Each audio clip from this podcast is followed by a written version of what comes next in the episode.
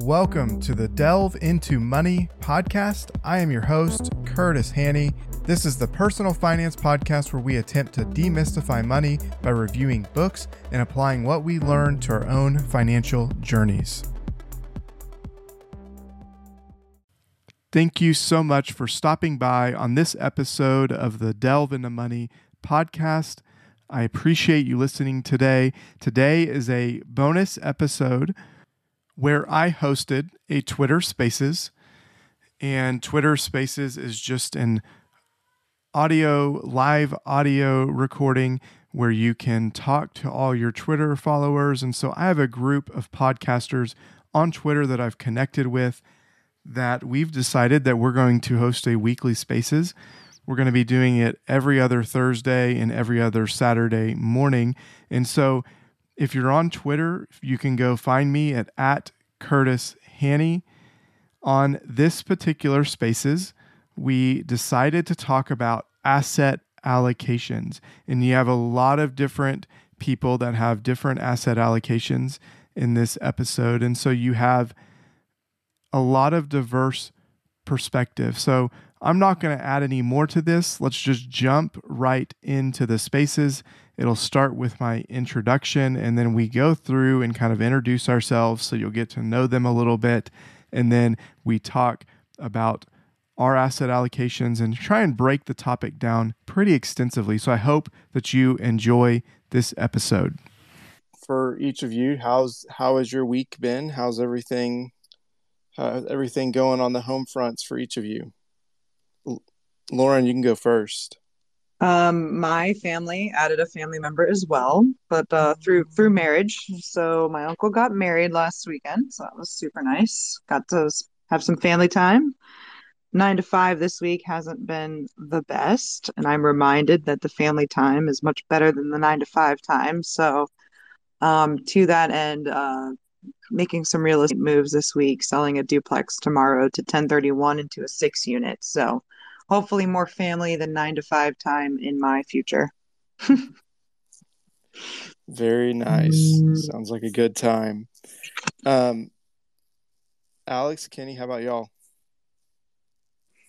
Oh, Kenny raised his hand. I'm gonna let him go first. Oh, yeah, pretty good. Um, nothing really new. Just working, and I just I just changed my schedule. Like I've been waking up really early um, it's it's Twitter is it's a full time job.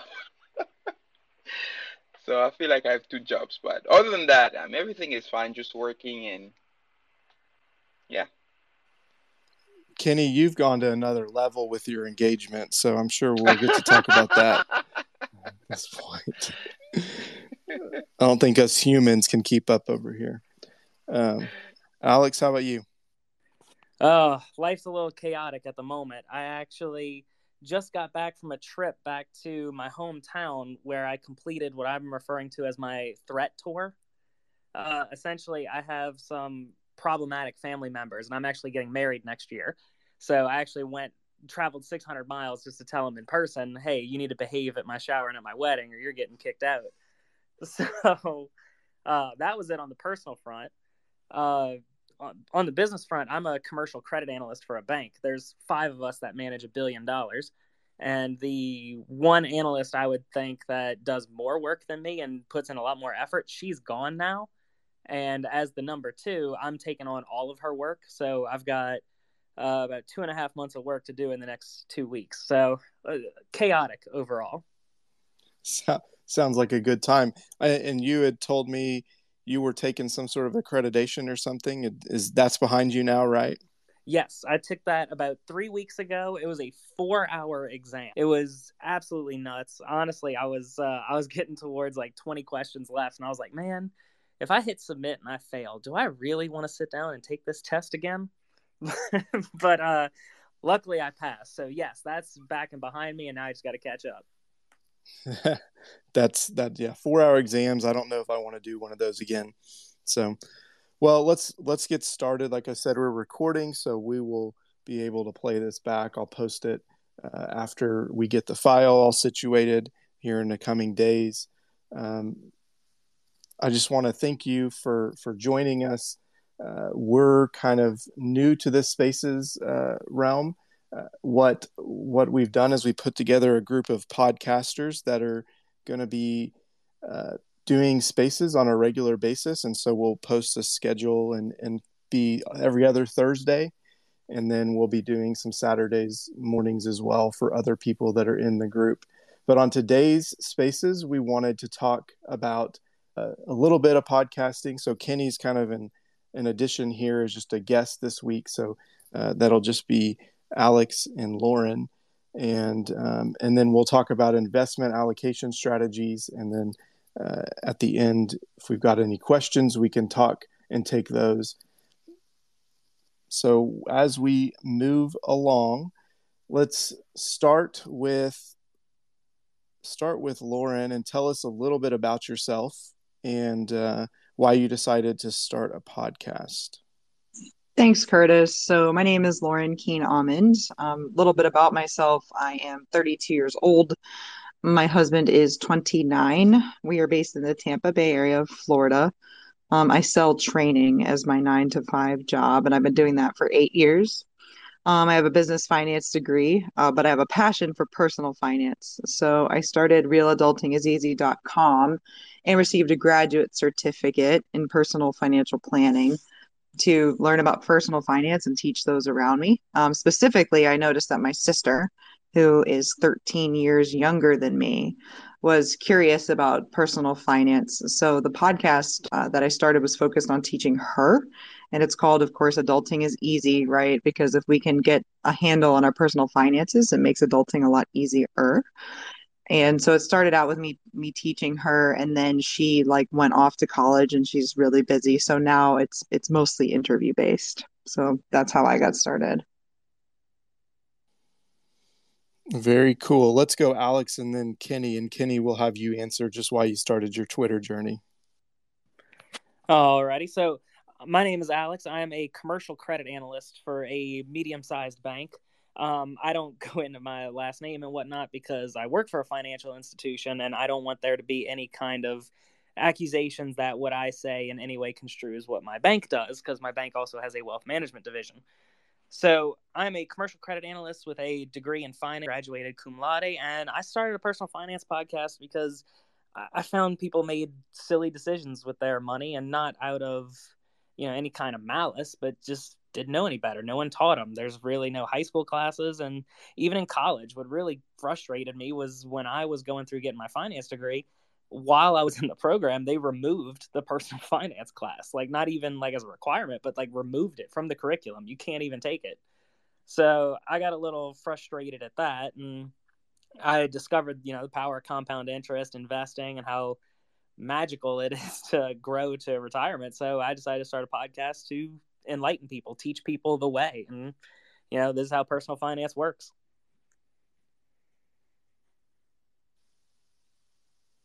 Okay, Kenny. Yeah. Uh, my name is Kenny. Um, uh, I have a a finance degree, uh, a bachelor in finance, and I also have a a master's degree in finance and accounting. Um, my nine to five is I can I, I do I do both, but for now I'm just um, an accountant at a um, property management company um, where I have um, about 37 properties that I manage. Um, so I started my, my journey a little bit about uh, seven months ago. Um, um, I I just I've always been passionate about just you know saving and um, making money, uh, but I didn't find like any other way to do it. So uh, it's funny because um, I had a, a conversation with um, our ex CFO, and he was just trying to tell me, you know, to start, you know, doing a uh, opening like a 401k, and um, he was like, you should try it. I'm like, all right. So I did, and um, after I think like six months, I saw that you know the money was increasing. I'm like, what is this? So I just got curious, and after that, I opened a Roth IRA. Um, started investing on my own, and I was like, oh, you know what? I can start like you know educating people about money and how they can invest and and that that's pretty much how I started on Twitter. Just you know, just to to educate people on um, investment and investing smart and making money. Um, so yeah, that's that's how I started on Twitter. Okay, appreciate that, Kenny. Um, my name is Kurtis Hanni, and um, I have always kind of been a personal finance and personal development nut. Uh, I I live here in Oklahoma with my wife uh, Samantha, and we just had a baby boy, Karsten. As of he's a week and two days old now, so we are light on sleep but uh, heavy on love. So it's been a fun it's been a fun journey, and uh, so we're still adjusting to that. On the professional side, I am I was an accounting major, and for the last ten plus years, I've been uh, I well, I got my MBA and I've been CFO of some small professional services businesses. Uh, I've been in two different spots and just really enjoy the business aspect. But I've always, you know, had an interest in personal finance and just personally have really um, just been very focused on what I want to do throughout that whole journey and had had the opportunity to coach some people. And through that, I just realized how poorly people were educated. And so it got me thinking. I've always blogged, I've always written on the side. And so I had in my mind that I wanted to, to write a blog, but that journey kept moving year after year down the road. So I've had this dream for a couple of years. And then I realized that back in the day when I was in uh, college and in the first couple of years out of school, I'd actually hosted an online radio show with some friends. It wasn't anything big time, but it was a it was a fun little thing that we did related to some online communities that we are part of. And so I realized, hey, podcasting's not that far off from that. So let's start a podcast. And so I started that in July and I have been working on that. And then I joined Twitter through that. And so it's been been a fun journey uh, and my podcast is called Delve into Money, and it's based off of um, based off of kind of the personal development stuff I do, reading books, and then I'm making personal finance applications to that. So, anyways, that's enough. That's enough of that. If you're for feel free to give any of us a follow. I know all of these are great follows, and I, I enjoy listening to both uh, Lauren and Alex's podcast uh, go check those out as well. For the podcasters here, so Kenny will put you on the back burner for one question here, but what was the most surprisingly hard thing about podcasting that you didn't expect? Alex, we'll let you go first and then Lauren next. Uh, for me, for me, it's close to two things. One, all the different skills you got to learn, uh, especially editing, is uh, a crazy one. But uh, I think for me, the biggest thing that I still kind of struggle with is like you're shouting to the void. Like uh, in a lot of ways, unless people uh, respond, send you emails, respond to you on Twitter, follow you on Twitter, whatever, you are recording, editing, publishing, and you really like there's no there's no comment section on Apple Podcast. So you're really just shouting to the void and you're seeing the ticker counter on how many downloads you get, but there's really not much interaction there. So I, w- I was surprised there. That's so funny that you say that, Alex, because I feel that way about spaces. Like, I feel like a lot of times I'm just talking, like, when it's me, because lately I've been doing interviews. And so it's literally just me talking to someone for like an hour, which, so I kind of forget we're even recording sometimes. Um, what's, what's been hard for me was when I first switched from basically just telling my sister about you know personal finance topics to interviewing is i i immediately went to weekly from there. Like I, I kind of posted on twitter like hey does anybody want to join my podcast? And i got like 25 hits and i really wasn't expecting that. So i started doing like weekly podcasts versus you know less than that. And it started to be really feel like too much. It started to feel like like a lot of work. And so i switched back to every other week. And since I switched back to that, it's been like a year, year and a half. That's been, it's still like, it still feels fun that way rather than just like work and this thing that I always have to do. So at first I kind of struggled with the weekly consistency and then I've dialed it back to I do two blogs a month and two podcasts. That's really doable with my nine to five. Yeah, I can I can feel that, Lauren, when I I went from not producing anything and I prepped for like two months before I launched my podcast. And then you have this moment of, oh, I've got to release stuff for every week now. And you've got to do all the prep and all that it can be rather intimidating. But I definitely feel I definitely feel the editing pain. For me, that's been the biggest thing because I'm I can be a perfectionist and no one hears all the faults that are there. But I could sit there and listen over things again and again and just really get into the weeds of, of what those faults are. And so it's a fun journey, but it definitely is, uh, like you said, it's talking into the void a lot of times. It's, uh, it can be a grind, but I enjoy, and you kind of maybe see this if you've listened to my podcast, is I've kind of experimented with some new things and experimenting with a new format here in the next coming weeks. So for me, that keeps it fun uh, and keeps it a good time. So let's let's move on unless anyone has something to add let's move on to asset allocation the whole reason that we're here uh, asset allocation is one of those things in personal finance it's almost a word salad it's like what is what does that actually mean and so i jumped right in with my questions to let's dig into this topic and then lauren actually made me go back and said wait a second we need to talk about what actually asset allocation is. And so we're starting off there for people who aren't familiar with what these terms mean. So, could someone answer that for me? Well, hopefully, by my count, there's what three of us in here with finance degrees. uh, so, asset allocation, everyone knows what diversification is. Don't put all your eggs in one basket asset allocation is sort of a quotient of how diversified are you but not just are you diversified where is your money not just all my eggs aren't in basket a but okay how many eggs are in basket a? How many eggs are in basket b? How many are in basket c?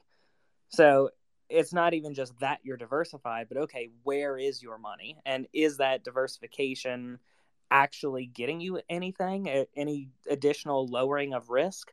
Or you know are you in two mutual funds that are basically exactly the same thing? So that's sort of a very high overview. Yeah i'll add like how i basically the the cautionary tale of not being diversified is enron. So that was a company that basically imploded in 2002 and all of all of their employees or a ton of them had of course they had their jobs at Enron and then they had all of their retirement savings in Enron stock. And and this is what the leaders were telling these people to do when Enron you know, did some fraudulent things. And, you know, they had a lot of off balance sheet transactions that they just moved assets around and called them sales. And they would sell something and then mark all of the revenue in the current year, even if it was like a 10 year deal that may or may not happen. And so, anyways, Enron imploded. And so all these people, they lost their job their life savings, their retirement accounts all at one time. So that was really the cautionary tale, I think, for investors to open their eyes and not have everything in one place. You don't want to lose your job and your retirement, you know, all at the same time kind of idea. So you should have your assets in different areas. Now, there's this meme going around about how the billionaires are not diversified and whatever, but you know what? Bezos, Elon Musk, they've sold a lot of stock recently, probably because they're trying to diversify away from their companies. It's it's still the right thing to do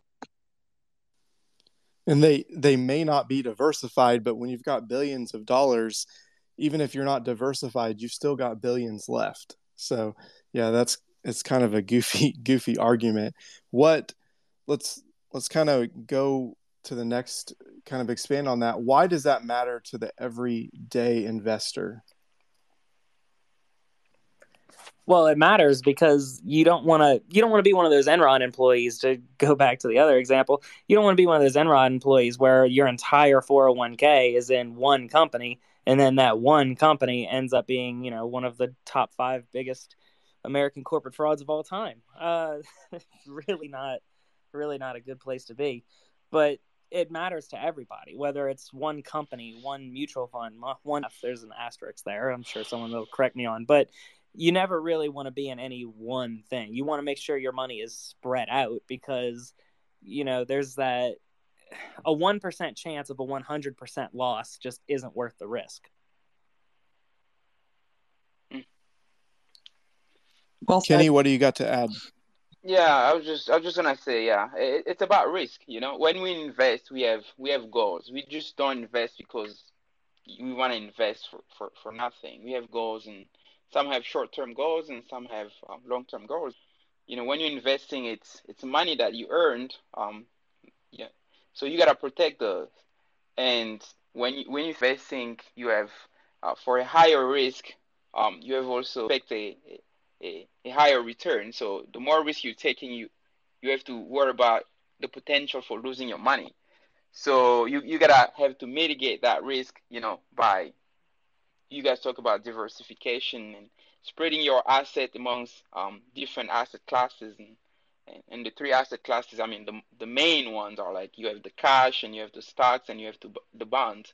So as you're also moving in age, you have to you know um, spread your risk that way. So the, the main reason why you want to do that is because of risks. Right, and there's a concept of you can you can de- you can diversify your risk away without decreasing your returns, right? Mathematically is how like the financial models really look. If you can get the same return but but lower your risk by diversifying, that's what you want to do. Yeah, and and this is you know seems like a really complicated idea but the reality is is it's is it's not as complicated as it sounds. What are some allocation strategies that are out there? And and maybe talk a little bit maybe about what your uh, asset allocation strategy looks like. We can start with uh, kenny and go alex and then lauren Oh yeah. Um, I mean, if I if I wanted to start with a, I mean, what I do, um, I mainly invest in index funds. Um, about I'll say like ninety to ninety five percent of like my money is just sitting on in VTSAX or VOO or VGT, depending on what I have. Uh, I have like about five to ten percent um, spread out between some stocks and uh, some. Uh, for now, I don't have. Uh, I don't own um, a, a house, so I can't really say that um, that I have um, a, a, real estate. So I'm just now in equities, and that's where I am. Um, but you know, and then to answer this question, it just depends on your risk tolerance. Like you, you just have to know yourself. And then sometimes I like to say you have to do a sleep test. Like if whatever you have in your portfolio helps you sleep at night, then you're fine. I mean, if you waking up at night, you can't sleep because you bought some stocks that you heard from somebody, and then you know it's you gotta change. You know, um, it's like you know from reading books, and uh, there are people who do um, um, the um, the 110 minus your age. So basically, let's say if you're at 30, um, you take 110, uh, you subtract by by 30 and then you spread it like 80% like stocks, equities, and um, the, the rest, the 20% bonds. Um, some, you know, have have even increased like to 120. Um, some people also just do the age. You, if you 20, you do 20 bonds and 80 stocks. If you 30, you do 30 um, bonds and um, 70 um, stocks. So these are like you know what, what you read from you know books and you know um, um, but I think you know asset location is just a personal thing. You just have to know your risk tolerance. Um, you have to know your um, time horizon. Um, um, and if you know yourself, you know that you know I can stomach this pain. Uh, I have just a, a little story. So back in 2020, when the pandemic hit, I remember um, I had woken up at night. I was just checking my Vanguard account, and I saw that I lost money. I I mean, I panicked, and it was it was it was hurtful, but thank God I didn't I didn't I didn't sell anything, and it was just. But yeah, yeah, you just have to know yourself. If you know yourself, and and the best way is just to do it because if you you can listen to any podcast to you can read any book as long as you're not doing it you're not to know your risk tolerance you just have to put some skin in the game like you just have to be there experience it by yourself. And then you know your stuff you know your risk tolerance and you're gonna you're gonna be better like that. So yeah. Oh right i'm next. Um I honestly have uh, several different ways that I diversify my stuff. So I'd say the easiest one to do is the Bogleheads three fund portfolio, where you have your money split between equities, bonds, and then oh, someone's gonna shoot me. Uh, I forget what the third one is. I want to say it's international, but I'm I'm sure someone will beat me in a back alley if I'm wrong about that. But anyway, that's the easy one that I like to recommend. However, I sort of tweak it to myself. So, for example, I'm not in bonds whatsoever. I'm in my mid 20s. I think, uh, and especially, I mean, we're going to get to it, but in the environment we're in right now, high inflation, bonds are not a good place to be. And then if you're especially looking at the interest rates on those bonds, that's that two, three percent yield isn't really going to shield you from much, especially with inflation hitting you from the other end. It's it's just not a good place. So I try to lean more towards dividend paying stocks as a sort of substitute for bonds. So how I do my three fund portfolio essentially, and I get a little deeper into it than just uh, a single index fund for each of these, but I do US equities with a special leaning towards dividend equities.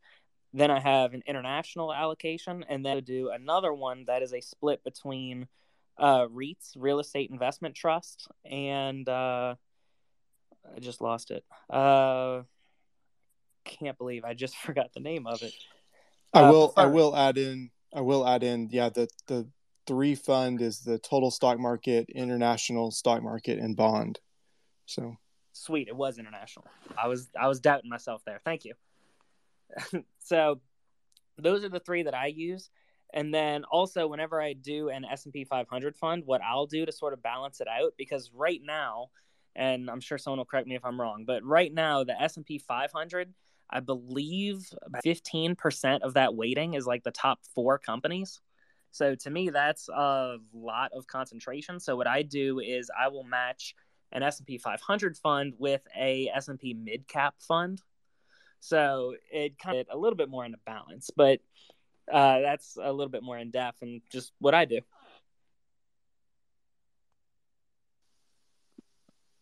I'm not going to correct you, Alex. I don't know what the weighting is of the S&P. I know when tech moves, the S&P moves. Um, that that's kind of the extent of my knowledge about it.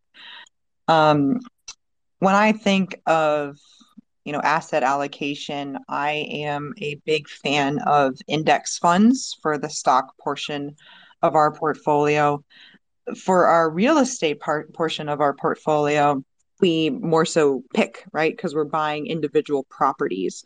So i feel like that in and of itself kind of balances things out. Um, our goal for our portfolio, me and my husband, percent real estate, and then and then the other half are the um, for stocks.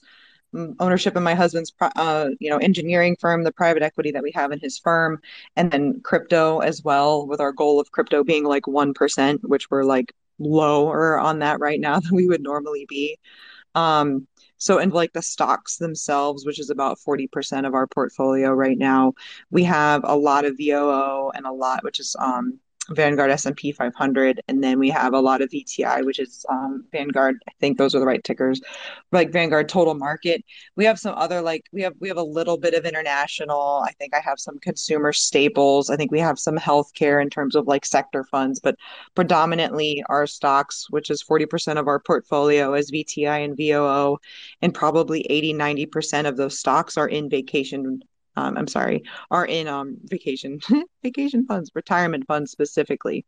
So um, we're very heavy into real estate, so we're going to be very heavily weighted in that direction, but not as heavy as a lot of my real estate compadres because they're like 90% real estate and we're only 50.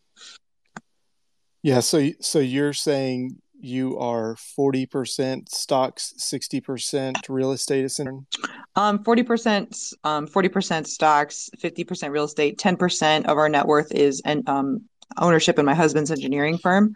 Oh, that's and right. then there's like a little tiny, teeny, tiny, minuscule amount of crypto. Gotcha. Gotcha. That makes sense. Yeah, and there's a there's a lot of different strategies that you can go on, and that's part of the reason I was interested in this is because Lauren does have that portion of real estate in her portfolio. You can you can obviously uh, the most common ways are like you uh, Alex the Boglehead deal where you do the you know stocks bonds and then you have some sort of international. Uh, you can also do it based off different classes of of assets. Uh, my personal portfolio, I am actually in the in the process of kind of reallocating things, and I have uh, currently about fifty percent of my portfolio, fifty to sixty percent of my portfolio in uh, U.S. Uh, based like total total stock index funds, but then I have some stuff that's moving the weighting more towards mid cap and small cap. Uh, I don't remember my exact allocations on that, but but it, you're saying, Alex, of being so heavily weighted on those top four that I wanted to have some mid cap and small cap to kind of uh, rebalance that a little bit. Then I have 30% international, and I split that evenly between developing markets and emerging markets. 15% REITs, which is really a placeholder until I start getting into real estate. Just continually found reasons to put that off just because I've I'm a little bit hesitant to add another commitment there, even though I know I can offload a number of things. And then I have 5% currently allocated to crypto, though I've been doing some research and I have some plans to increase that um, pretty substantially uh, I think upwards of 10%, maybe even more than that. We'll see how bold I get in that. Uh, we're, we're not finalized on that yet. What um, do Alex or Kenny, do you guys have, or those raised hands with comments or questions? Yes, and my mine's gonna be quick, Kenny. So I'm gonna go first here. So I looked it up. When you purchase VOO, which is uh, the Vanguard Top 500 or S&P 500, uh, the top four stocks represent 17.9% of the total allocation. And so it's 6% Apple, 5.6% Microsoft, 4% Amazon, and then 2.3 Facebook. So uh, very highly concentrated. That's good to know, and that explains why why, why I like to throw a little bit in there for mid cap and small cap. Kenny, what's what's your question? Yeah, I was just I was just gonna add that you know I didn't when I was talking I didn't say what I had. Um, but yeah, for me like it's mostly VTSAX, which is the VTR that um, um Lauren talked about. Um, and then I have um some REITs, the the VNQ from Vanguard. Um, and then I also have some technology, the VGT. Um, I think for me like you know I, I'll move it in the future, but for now I'm trying to just build up my portfolio and and then and then as I see that you know I'm growing and it's getting uh, bigger and I can start um, putting on uh, more like mid cap and um, other asset class there. So. Gotcha. Thank you for thank you for sharing that. So I wanted to change directions here a little bit. Uh, there seems you know there's a lot of different strategies, and while we have some some strategies that differ from each other. There are significant strategies as far as you know people have completely gotten out of bonds, uh, but then you also see kind of within uh, the fire community and some other communities that uh, this this idea that the S and P 500 or these U.S. based stock uh, portfolios are enough for an international allocation. I was curious what everyone's thoughts um, in the spaces was on that particular issue. I'll let whoever feels like answering that answer that.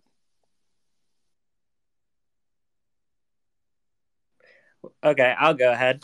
Uh, as far as the buying the big global, like if you buy the biggest U.S. company, you have achieved your international exposure. I I can agree with that to a degree, but and I mean I see where they're coming from, but I I wouldn't depend on that for my international allocation. I also have two index funds that you had mentioned earlier, Kurtis, the developed uh, developed markets and uh, emerging markets.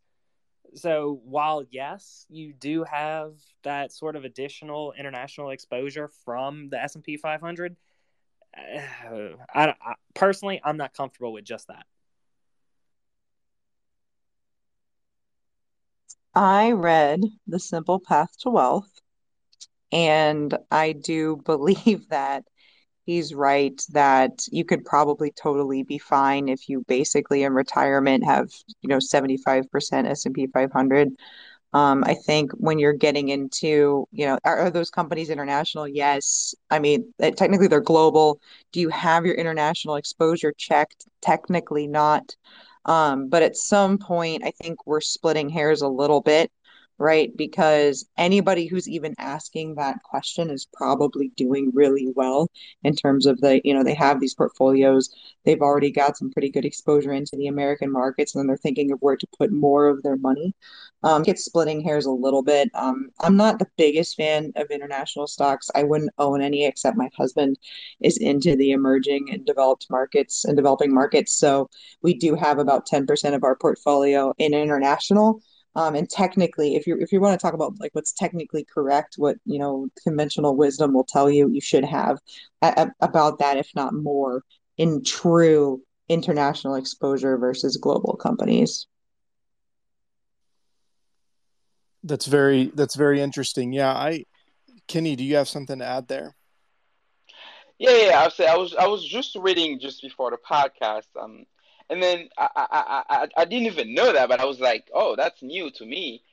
Uh, and then some researchers saying, you know, the numbers say that like 82% of um, the, the S&P 500 is the uh, U.S. companies, and the remaining is like international uh, which is you know it, it can impact like can have an impact but like but if you think about it you just the world is um is one right like whatever happens like in the stock market like in europe it's gonna have some repercussion like in america if you whether you like it or not. In 2020 the pandemic started in asia. Like nobody knew like it's gonna hit america. Nobody knew it's gonna hit like the um uh, europe.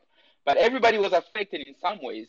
Um, and then I don't know if you guys, you know, can remember, but like America was never like in terms of like um stock market power, like America was never the number one. Um, in the 80s, it was Japan.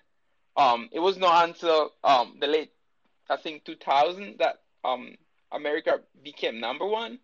So you just the bigger risk the biggest risk is what we don't know like you just have to be ready like we're talking about diversification here um you, you just you just have to be ready um just be exposed internationally if you can i mean even if it's not going to be a big portion of your portfolio you just have to be exposed in some way who, who is to know that america is still going to be number one in the world like in 10 years we don't know that so you just gotta be diversified in some sort of ways, um, you know, because when it happens, um, you you're ready.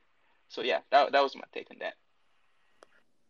Fully agree with you, Kenny. Uh, that is an absolutely a, that's a great point is what it is because really stocks isn't so much about getting exposure but it's a hedge against you know what happens if America falls off. I mean, as you said, Japan was number one, then they had a crash that they still haven't recovered from like 25 years later. So, having those international funds, yeah, you've got exposure through the US companies, but having those international funds is a hedge in case this isn't number one anymore. And that doesn't mean we have to be number 20 or number 100, whatever. We don't have to fall all the way to the bottom. Say you have India or China or any of these other groups just if they rise up and claim the number one spot there's going to be a lot of growth there and you want to have some exposure so that you can be a part of that growth totally totally agree i, I appreciate those perspectives i'm very heavy international compared to a lot of people um, and a lot of that goes back to the fact is not that i I'm I'm definitely you know America first because I'm an American. I believe in the American economy, and I believe many of these companies are are going to be running the world essentially. But as the economy becomes more and more diversified and everything is more spread out over the whole globe, I feel like in the future, uh, when when you take into account population trends, you look at the number of children that people in America are having versus the number of children that people in, in foreign countries are having. And while they've still got a long way to go economically, you look at population trends, there is a future out there that the global culture could not hinge, might not, possibly might not hinge on the American culture as it does now. And it's American culture that's driving the stock market where it is. And that concerns me when the population trends are so much rising so much faster in other places around the world. And so I feel like while there's absolutely some exposure internationally, I feel like it's important that I have other pieces of exposure. Now, this is going to be different for everyone. Everyone's going to have different convictions. And I think, Lauren, your point on this of we're splitting hairs is you're doing great no matter what if you're even thinking about this question. And i think we can be wrong on this but but i'm pretty strong in my stance i guess of of thinking that that is not enough in a long-term planning scenario. And you know everything changes when you're when you're on a decumulation versus an accumulation. And so i haven't even thought that far in advance but as in my current phase that's kind of where uh, where my thinking is on that. Moving on a little bit further down the road, have any of you planned out or thought out how your allocation percentages are going to change in the future?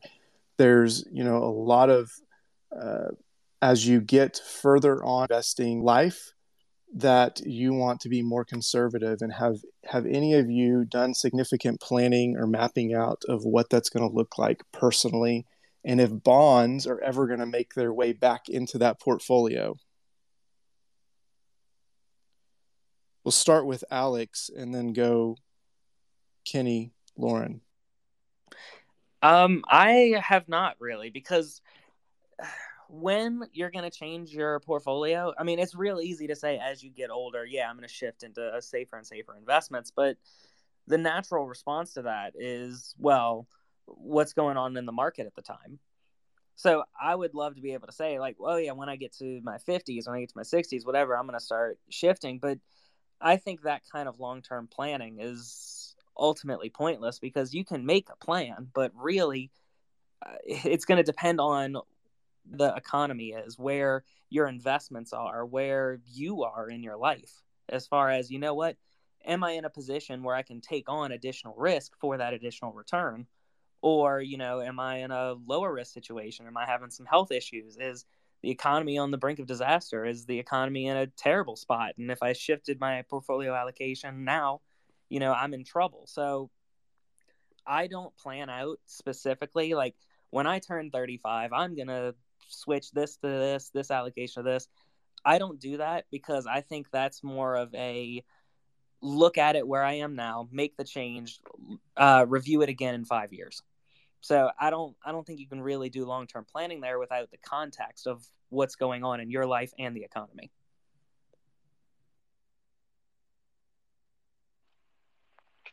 Um, I think for me, um, yeah, I'll be lying to you if I say that I, I have a, a detailed plan on how I'm gonna do that.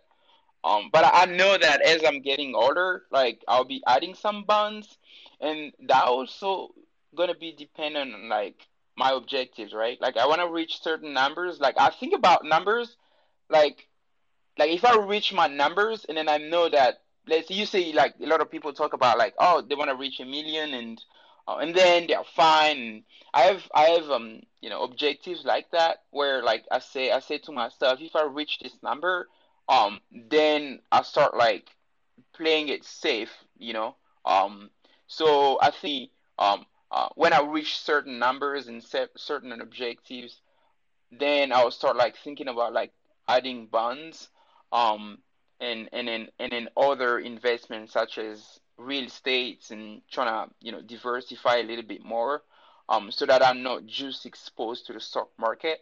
Uh, but it, it'd be hard for me to tell you exactly now at this moment, like, oh, when I reach this age, I'm gonna do this or do that. It's, it's gonna be, but yeah, I have a, I have an idea, but I don't really know how it's gonna play out. It's gonna depend on a lot of things.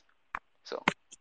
So, um, my husband and I are super into real estate. And our goal for our real estate portion of our portfolio is where it sits right now, which is 50%. We will have to stay very disciplined to keep it at 50% and not keeping it growing because it, it, the returns are kind of better and the appreciation is kind of insane in Florida right now compared to the stock market. Um, I will also say this in terms of my age, I'm 32. My goal is to be done working at 35. So in some ways I am old, right? In some ways I am 60, right? With as far as my, you know, my retirement horizon goes. So um, my husband, who is younger than me, will work work a, a little bit longer than that, right? He is a partial owner of his engineering firm, and he owes it to the business to do that. But um, so I said all that to say we we want to keep it fifty percent uh, real estate, forty percent stocks, you know, ten percent for his engineering firm and our crypto.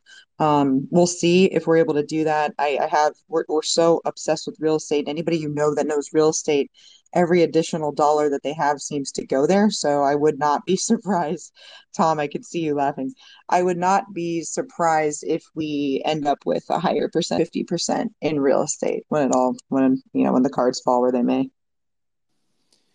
If I had to put some money on it, or if we had to put a do a poll of that, I think uh, we'd have to set a number higher than fifty percent uh, to get it to get an even allocation on on that because I think I've seen that exact same thing with with a lot of people uh, as well. Uh, for for me personally, I'm gonna sound like a hypocrite here. I do not have a plan, though I have kind of some loose things in my head. But I'm in the process of putting together a plan, and part of the reason for that plan isn't because I know what I'm going to do in the future, but the plan is a framework for me to make decisions more level headed in the future when I get to those road road marks.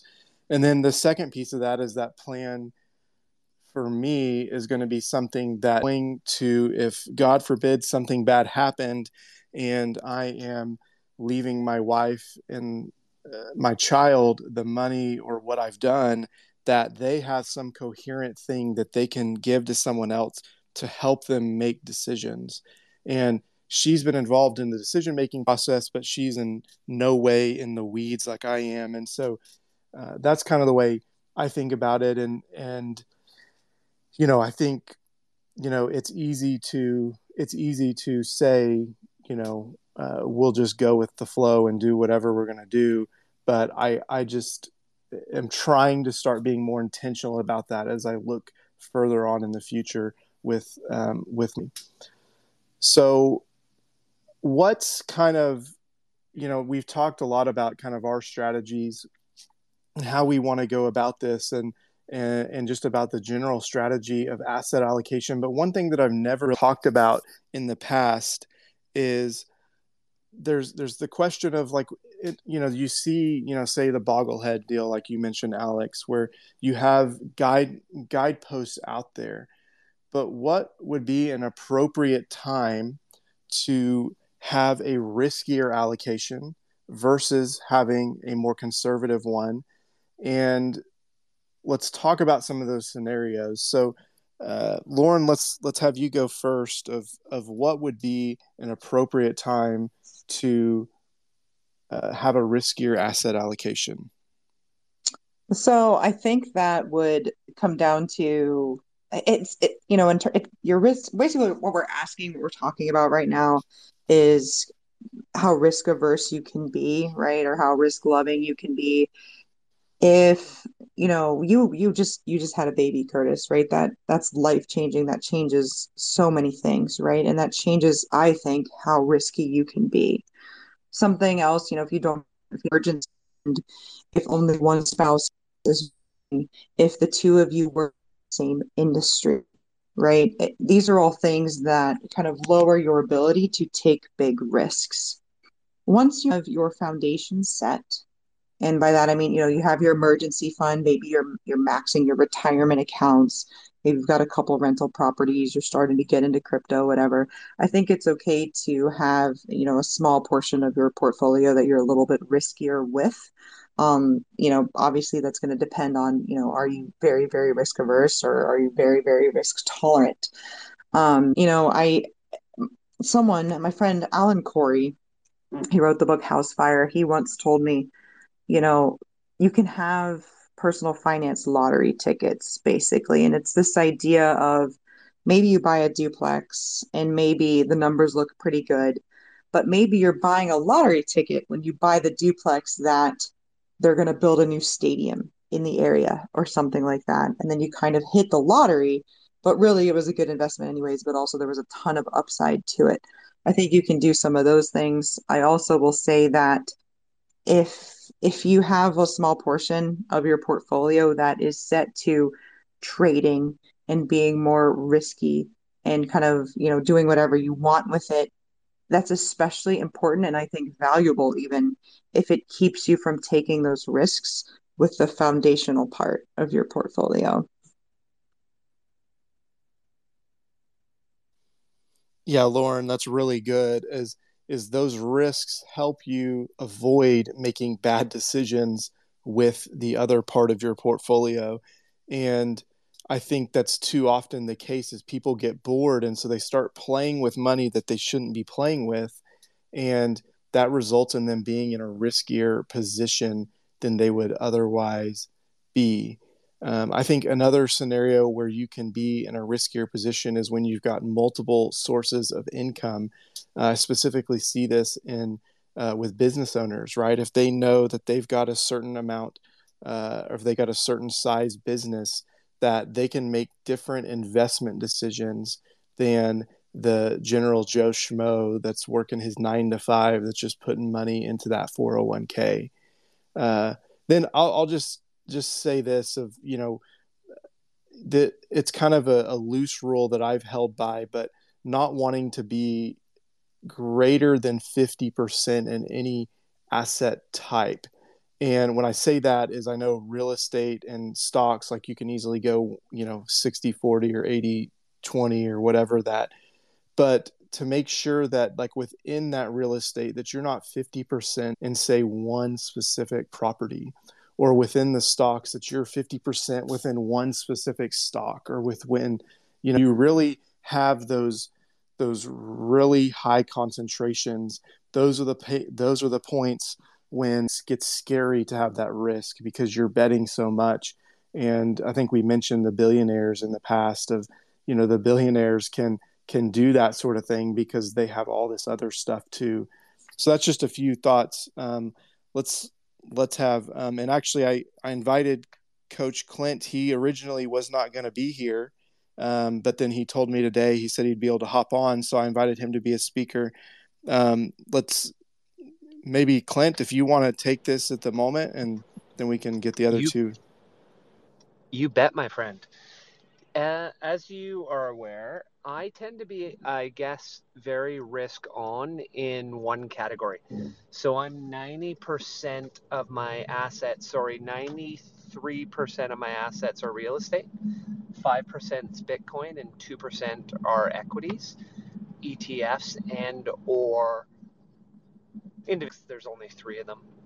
The reason that I do that is I believe I have asymmetrical information relative to the average person. And I think it was Warren Buffett who said the average person should be diversified. And if you have information that other people don't have, you shouldn't be diversified. And so, similar to Lauren, who's been doing this for a long time, uh, real estate is my day job. So, the decisions that I make personally are driven by, by what I'm seeing day in, day out in my business. So I'm not invested in the business. I'm making the same investment decisions that the owner of the the owners of the business would make and I've seen how they've all grown their net worth by doing that. And not at the company I'm at, but I've worked at a company where I've seen a person uh, or two who are billionaires. And when you see how they've grown their wealth over time, it's actually a reasonably simple formula. And you say, I'm going to attempt to replicate what they did much smaller scale.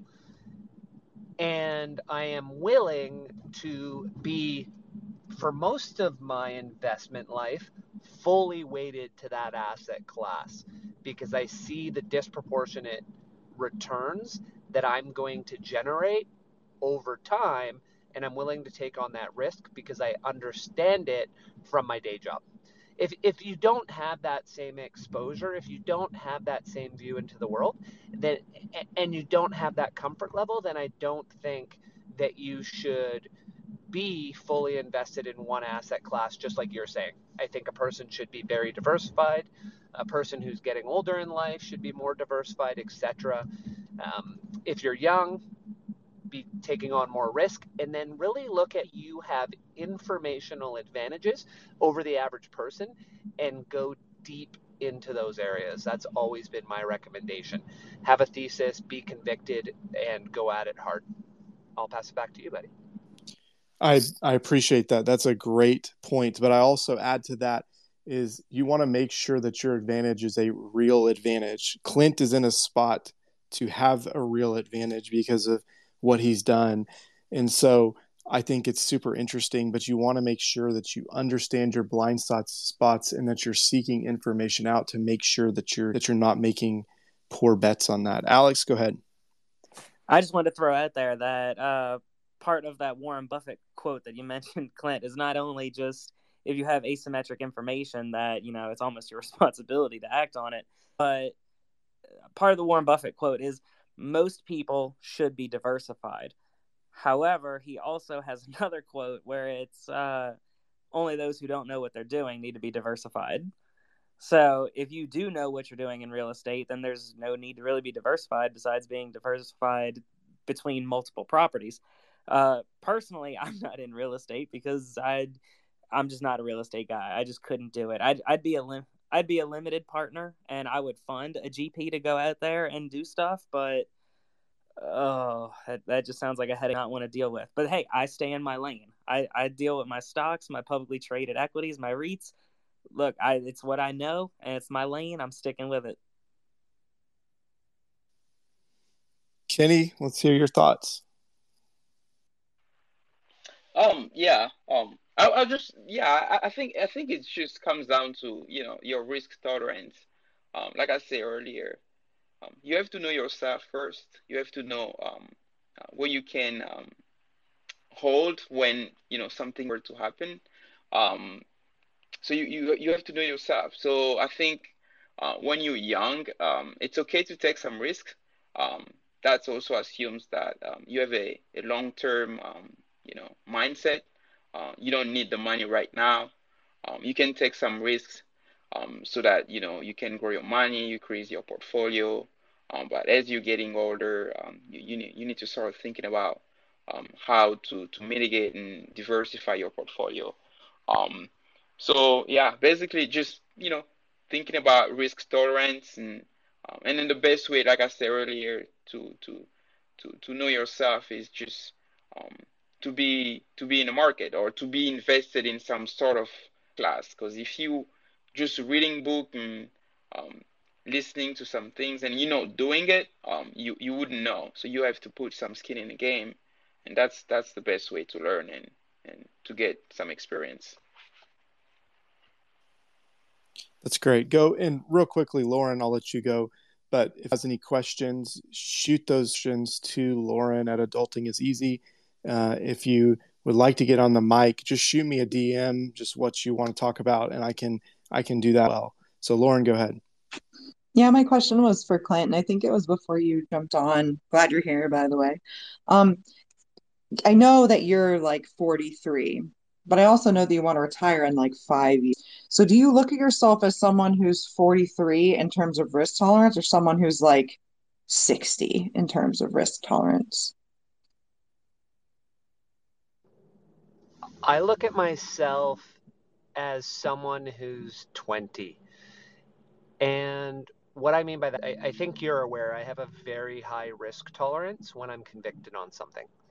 So I I have no fear when I'm confident in something, putting my chips in the middle. And over the last week, I'm probably down $75,000. I, I was just thinking that in my head as we were having this conversation, whether that's the Peloton shares or Bitcoin over the last week.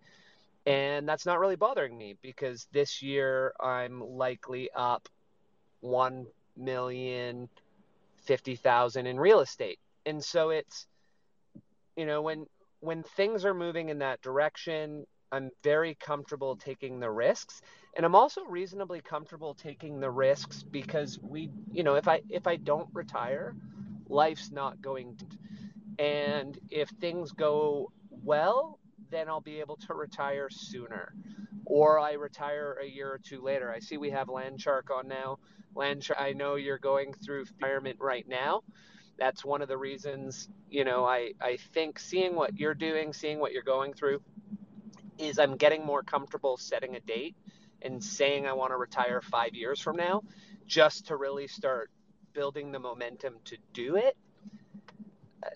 That doesn't affect my risk tolerance though lauren because my goal even though we're calling it retirement is to 10x my current net worth and continue making money in other ways that aren't working for someone else.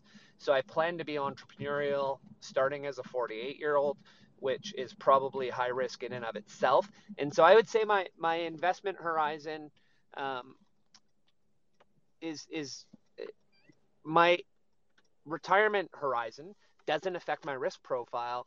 And at the same time, I don't actually view my investment strategy as risky. I feel, based on my past experience, that me touching any stocks, including Peloton or Palantir, uh, I I can't pick stocks, and I, I should never be involved in do. I can pick real estate in the right areas. It cash flows, so even if the market goes down, I'm getting the cash. Um, I do not view that as a risky profile, and and I'd be quite comfortable doubling the amount of real estate that I have and having that facilitate my retirement. So uh, I hope that helped answer that question. I went a little long on it. Sorry. No, that was perfect. I figured I knew the answer, but I wanted to ask you anyways. Yeah, I feel like you can you can be comfortable with risk when you're comfortable with your life, right? When you're not just building a life for the future uh, and hating what you have now, right? Because when when you're building your life to and you have a life that you want well this this idea in the future may be a lot greater as long as you don't hate what you have now that risk is tolerable in your mind and it's not something that you're that you're hinging on uh, Landshark, did you have a question or comment based off of, I'm assuming, from jumping on? I just wanted to agree and say that uh, Clint is old. we can all we can all agree there. And Clint may feel 20 in his mind, but I don't think anyone's telling Clint he's 20, right? So I, will weigh, weigh in if you guys want to hear from the perspective of somebody who also is near Clint's Clint's age. I'm 42. I'm retiring in about 90 days, um, and I don't have a uh, massive real estate portfolio. My uh, asset allocation is basically 80 20 between equities and then uh, my house, which is paid off. We're basically 100% in VTSAX. And what we're doing as we're approaching retirement is, you know, we, we don't own any bonds whatsoever. But uh, the cash that's coming in right now, uh, we're sort of kind of amassing a war chest that is going to be um, you know, the which is how Jim Collins tends to describe uh, cash and bonds, is you know the ballast against um, you know the the uncertainties in the market that you're going to see uh, from time to time uh, if you're 100% in equities. Uh, so I'm going to slowly start pushing some of that that cash into bonds, but I don't anticipate that we're going to have more than you know five to ten percent of our net worth foreseeable future in, in bonds. Most of it's going to be in equities. I tend to view view our principal residence as a bond, um, and which is nice because we're not paying a mortgage, so that that helps with our with our cash flow. And you know we're just gonna gonna go uh, early retirement with a pretty aggressive stock portfolio. And if the market takes a dip, um, you know we're gonna have to deal with that. But you know I've done I've run some some calculations and simulations as to you know what we would look like if we hit a, a 20% dip in the market or if uh, average returns only averaged something like 3.5% and, and I feel pretty confident about it. So, um, you know, a lot of all these, these things, you know, we can overthink this, this whole concept of retirement planning and saving for the future and get into analysis by paralysis. Uh, but it's just so important to just continually stay focused and keep your eye on the ball uh, plow your money into your strategy, whatever you have decided that strategy to be. You know, for Clint, it's a lot of real estate. For me, it's a lot of VTSAX. For others, it's a pretty diversified split in lots of different funds and different sectors, international versus domestic. But just stay consistent. Don't overthink it, um, and then don't chase returns. Uh, and you know, just continue to, to focus on growing your, your income and, and saving, and, and you're gonna you're gonna be just fine. It's a good word there, Land Shark. I was going to ask you real quick. Do how? What is your allocation? Because obviously, if you're 42 and retiring, uh, of retirement type accounts versus taxable accounts, and have you thought of the strategy about how you're going to draw down on those? Uh, so um, I've, I've written about this. If you go to landshark.org, the, the past couple of blog posts I've have, uh, I've got my net worth and spending update that has my set allocation. With my home, uh, our allocation is 78% equities, 19% home, 3% cash. Uh, without our home, it's like 97% equities, 3% cash. I've got no bonds. Uh, most of it is VTSAX. I've got a little bit of a Vanguard Growth Fund and a little bit of a value fund, a little bit of a REIT fund, but it's mainly VTSAX. I try to stay simple. Uh, in terms of our, you know, withdrawal strategy, I've got a pretty comprehensive spreadsheet that I've written about. You can uh, check it out again at the blog. Uh, you can download it on it's a Google sheet. You can play around with it. Um, but right now, what we're planning on doing is we're pulling from a taxable account until uh, we deplete that. And right now, the taxable account has about a million bucks in it, so that's going to fund our early retirement. After the taxable account is depleted, we'll dip into our cash and bonds, and then our HSA at which point I'm I'm turning 43 in the near future. So, you know, we've got about 16 years to go until we can tap into our traditional re- uh, retirement accounts and our Roth accounts. Um, so I think that that based on you know assuming seven percent returns, two percent inflation, uh, we should be good to go uh, without having to kind of access the retirement accounts early. Uh, so we'll be able to tap into those around age 59 and a half and basically compounding is going to take care of the rest. That's cool. Thanks. Thanks for thanks for sharing that.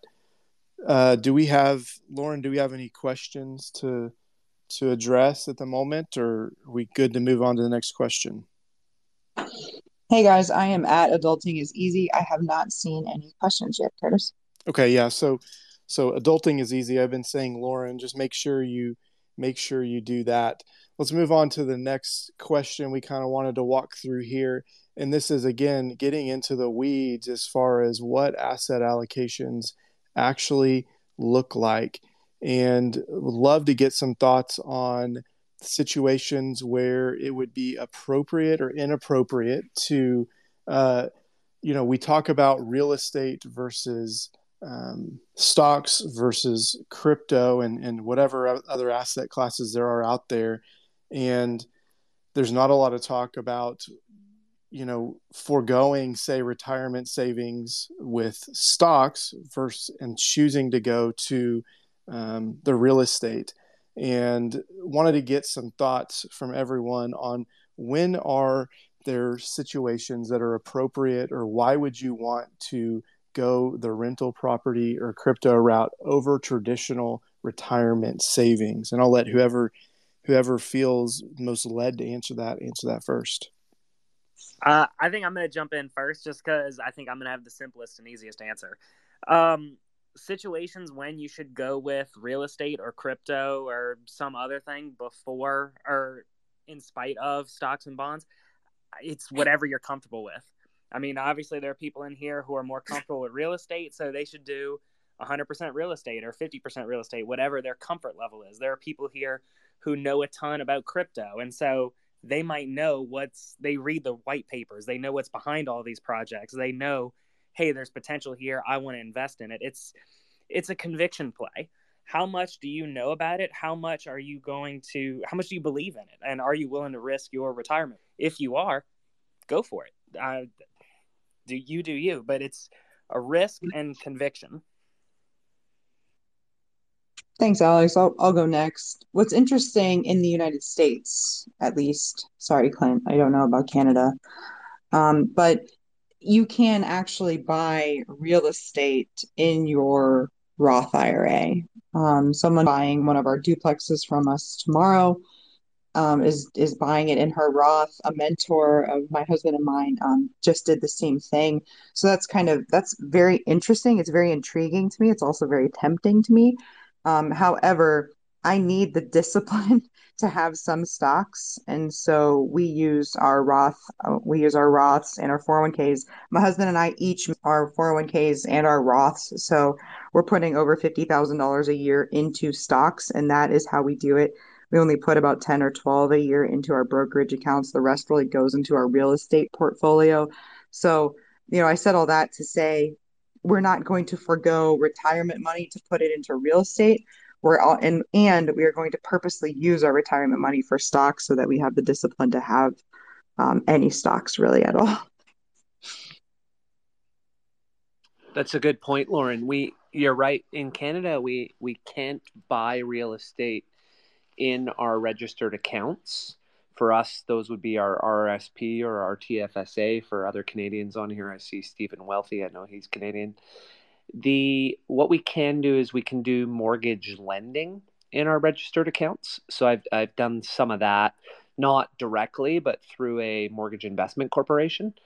And the mortgage investment corporation is is an entity that we run, so I feel very comfortable with it and the loans that are being made, which are to the company that I work for. So it's it's uh, something I have a lot of insight into. So feel very comfortable there. Although I'll probably cash that out in the spring.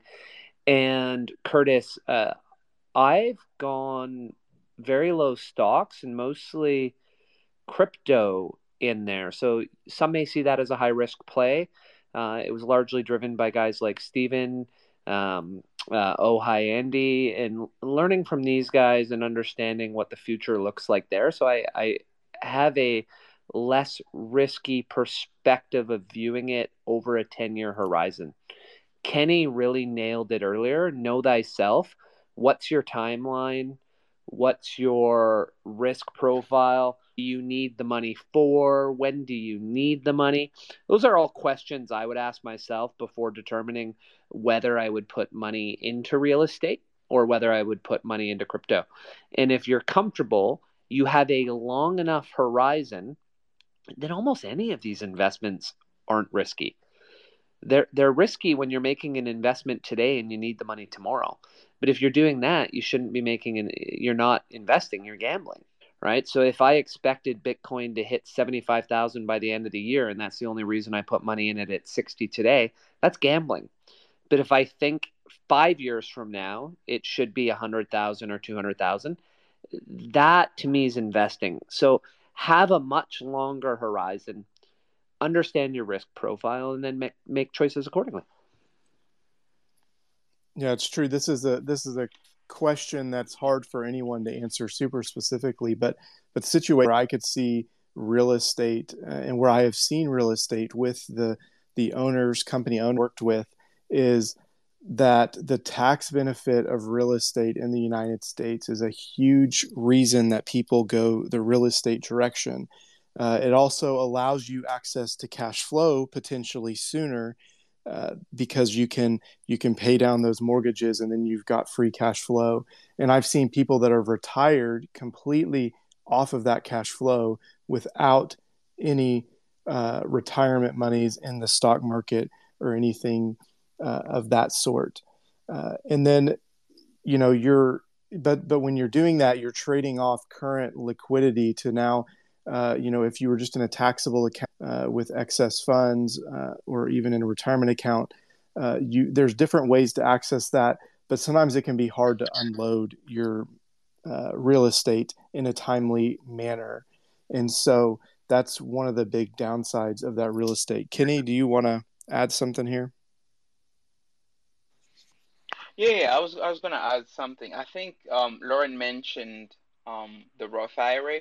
Um, I think you're talking about the exception where when you're a first home buyer, um, um, the IRS allows you to like um, withdraw ten thousand dollars, um, and then you won't pay any penalty. I think that's what you're talking about.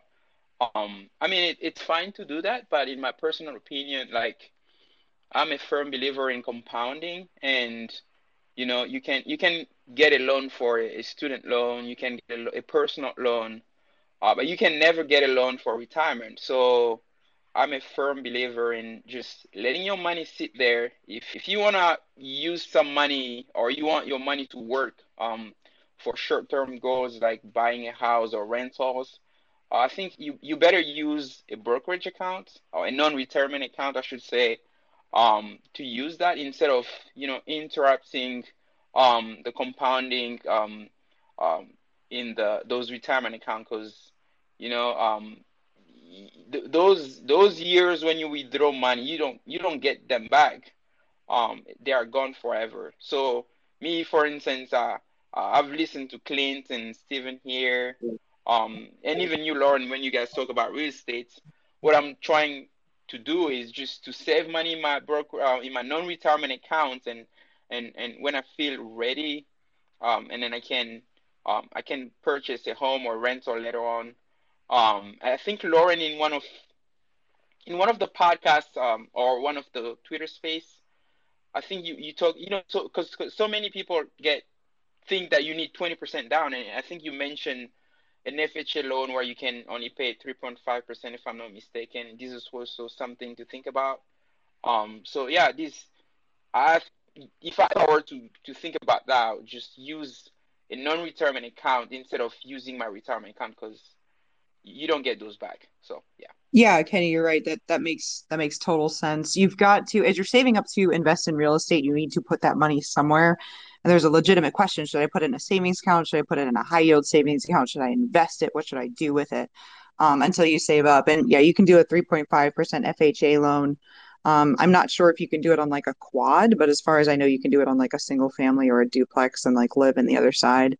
Um, and what I was talking about, Kenny, in terms of your Roth IRA, is if you believe it's a self-directed Roth IRA, you can buy a you can buy a rental house in it. You just you can't when you're like cash flowing from the rental property you can't take that money out as far as i know right?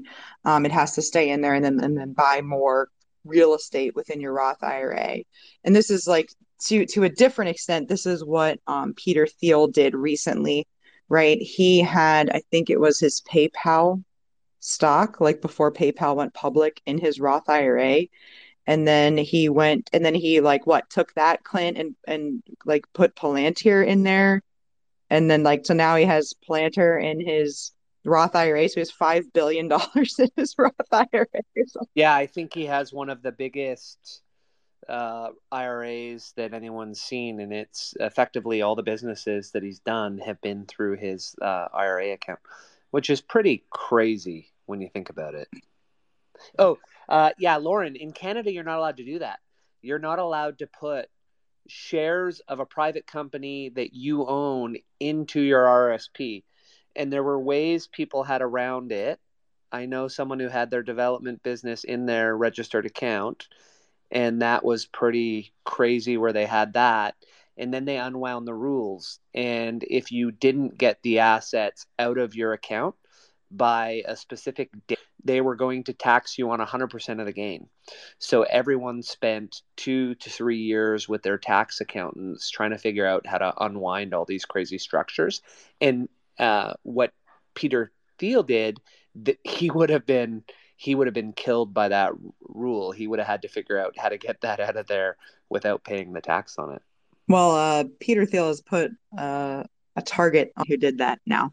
And I feel like what Congress is going to do is get rid of my backdoor Roth when really it's not me they need to be going after. It's it's Peter Thiel.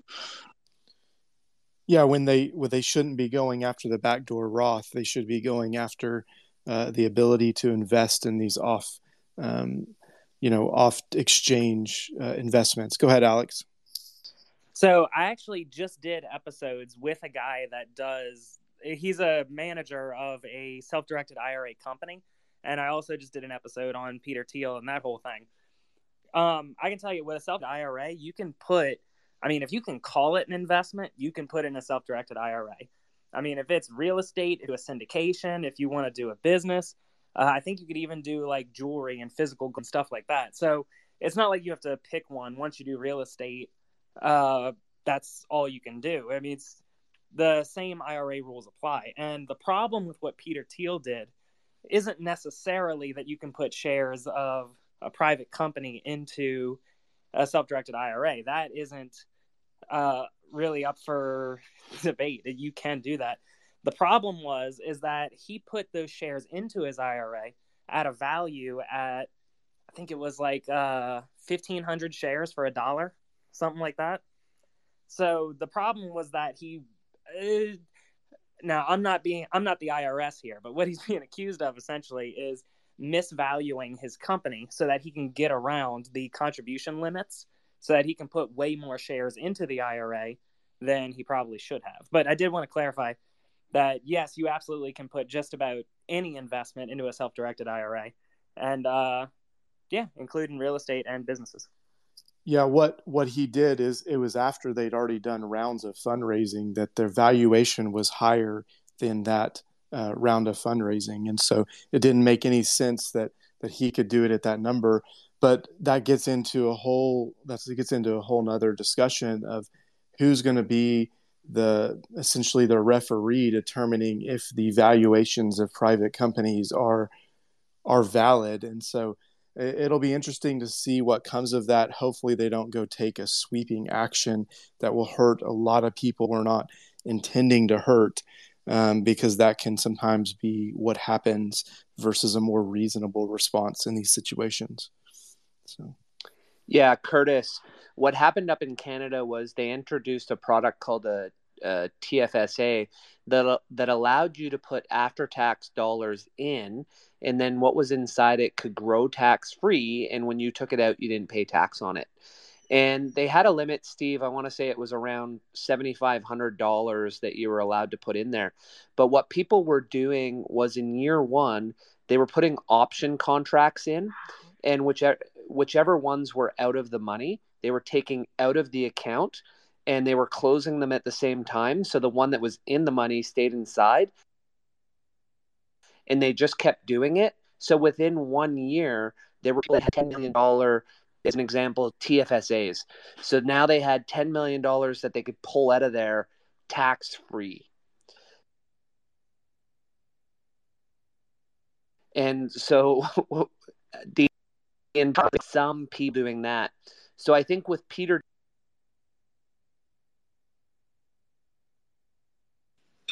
Hey, Clint, we're losing you. You might want to restart that sentence. Doing what? Did it cut off? Yeah, you were kind of coming in and out. The last thing we heard was uh, what Peter Thiel something. Yeah, so what you might see is because those few people were doing something that was seen as totally egregious, they did sweeping changes that caught everybody, including lay people like us, when we weren't trying to abuse anything. So, Lauren, to your point, you may see them say what he did was so egregious that we have to prevent anyone from doing it. And in, in putting in the regulations, they may, uh, in an unintended way, capture too many people. And so it could hurt people like us. Yeah, thanks for providing that overview there. That's a it's it's a very interesting use case, and we'll see we'll see how it continues. It's the consistent or the constant game, I should say, of of chicken with the authorities on what's good and what's not.